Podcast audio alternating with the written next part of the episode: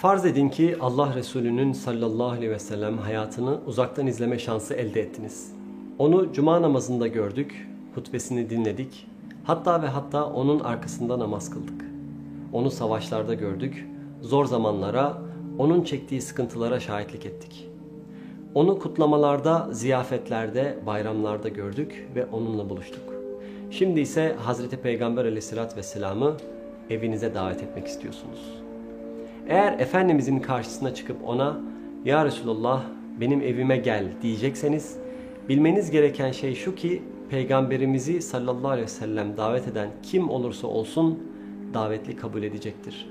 Onu davet ettiğinizde sofranıza koyacağınız şeyle ilgili endişelere kapılmanıza hiç gerek yok. Onun önüne koyacak bir parça yiyeceğiniz dahi yok diye telaşa kapılmayın. Eğer Efendimiz'i davet edecekseniz ona ne ikram edecek olursanız olun gelecektir. O sadece belirli bir zümrenin davetlerini kabul etmezdi. Hastaları ziyaret etmeye özen gösterir, cenazelere katılırdı. Bineğine biner ve davet eden bir köle bile olsa da daveti mutlaka kabul ederdi. Bir toplumda köle olan birisini hayal edin ve o köle o toplumun peygamberini evine davet ediyor. İşte Efendimiz Aleyhisselatü Vesselam bu davetleri hep kabul etmiştir. Hazreti Enes radıyallahu anh diyor ki Efendimizin aleyhissalatü vesselam fıtratı böyleydi. O hasta ziyareti yaparken de cenazeye katılırken de katıldığı kişinin statüsünü önemsemez. Davete icabet ederken bineklerin en gösterişsiz olanıyla bazen bir eşek sırtında davet edildiği yere giderdi. Efendimiz'i evinize davet ettiniz, eve geldiniz ve diyorsunuz ki Allah Resulü bu akşam bize misafir olacak. Ev halkının aklına ona ne ikram edileceği konusu geliyor tabii ki. Onun çok yemediğini, asla israf etmediğini biliyorsunuz. Dolayısıyla koca bir ziyafet hazırlamaya gerek yok. Belki buna gücünüz de yok ama yine de sofrada sevdiği şeyler olsun istiyorsunuz. Efendimiz soğuk ve tatlı olan içecekleri severdi. El-leben diyeceğimiz yoğurtlu içecekleri severdi. İçine bal konulmuş soğuk su, yani bal şerbeti de çok hoşuna giderdi. Sonuçta sıcak çöl ikliminin hakim olduğu bir coğrafyanın insanıydı. Efendimiz hiç seçici birisi değildi zaten. Onu ağırlamak bu açıdan zor değildi.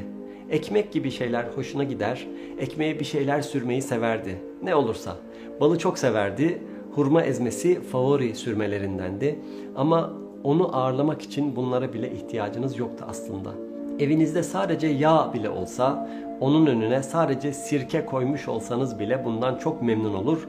Sirkeyi ekmeğe banıp veya sürüp "Ne güzel sirkeymiş, sirke ne güzel bir gıdadır" derdi. Efendimiz kuzu etinde en çok omuz kısmını severdi.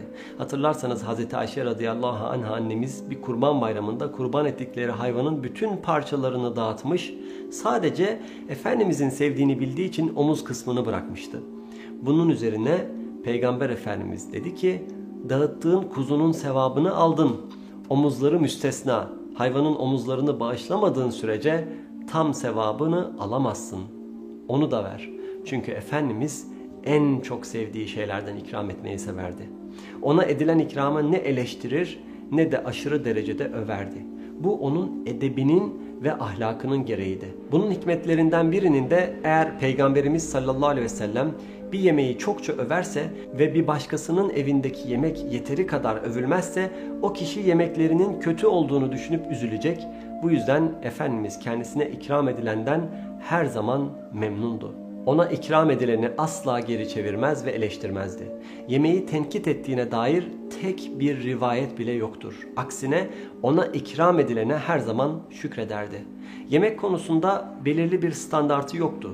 Böylelikle hem kendisine ikram etmek kolaylaşıyordu hem de insanların ekstra bir övgü beklentisi olmuyordu. Fakat Peygamber Efendimiz sallallahu aleyhi ve sellem ikramınızı sevmişse bunu kesinlikle fark ederdiniz. Peygamberimizin et suyuyla çok güzel çorba yapan İranlı bir komşusu vardı ve komşusu o çorbayı yaptığında ona da ikram ederdi. Allah Resulü sallallahu aleyhi ve sellem de o ikramı severek içerdi. Bir gün bu komşusu Efendimizin bu çorbayı çok sevdiğini bildiği için onu evine davet etmişti. Efendimiz "Ve hadi eşim Ayşe de gelebilir mi çorbayı içmeye?" diye sorduğunda "Hayır" demişti. Dolayısıyla davete icabet edemediler. Ertesi gün yine Peygamberimizi davet eder, o sevdiği çorbayı ikram etmek için. Efendimiz yine eşim de gelebilir mi diye sorar. Adam yine hayır cevabını verince Peygamberimiz Aleyhisselatü Vesselam o zaman ben de gelemeyeceğim der. Sonra üçüncü kez davet eder ve Peygamberimiz yine eşim gelebilir mi diye sorunca kabul eder.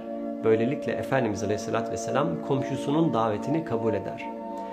Bazı alimler bu hadisenin Efendimizin yanında eşi olmadan özel bir yemeğe katılmayı sevmediğine bir işaret olarak görmüşler. Aynı zamanda sevdiği bir şeyi eşine tattırmayı Peygamber Efendimiz istiyordu. Dolayısıyla onu davet etmek demek eşini de davet etmeyi gerektirirdi. Ve bu Hazreti Peygamber'in Aleyhisselatü Vesselam yaşamının çok özgün bir tarzıydı. Peygamber Efendimiz bu davetlere katılırken aynı zamanda yanında bazen mescitte yaşayan fakir birisini, bazen aç bir arkadaşını, bazen de bir yetimi getirirdi. Yani yanında birilerini getirirdi ve o getirdiği kişilerin genelde toplumda unutulmuş ve yalnız kalmış kişiler olduğunu görürdünüz. Çok güzel bir rivayete bitirelim bugün. Efendimiz'i bu şekilde davet etmişseniz muhtemelen ondan isteyeceğiniz en önemli şey size dua etmesi olur. Ona ikramda bulunmuşsunuz, size teşekkür etmiş, beraber vakit geçirmişsiniz ve aranızdaki ilişkide yeni bir seviye, daha yakın bir birliktelik oluşmuş durumda. Ve ardından evinizde namaz kılmak istiyor. Bunu söylemek bile insanlar için çok özel, çok kıymetli. Yani Efendimiz benim evimde namaz kıldı diyebilmek.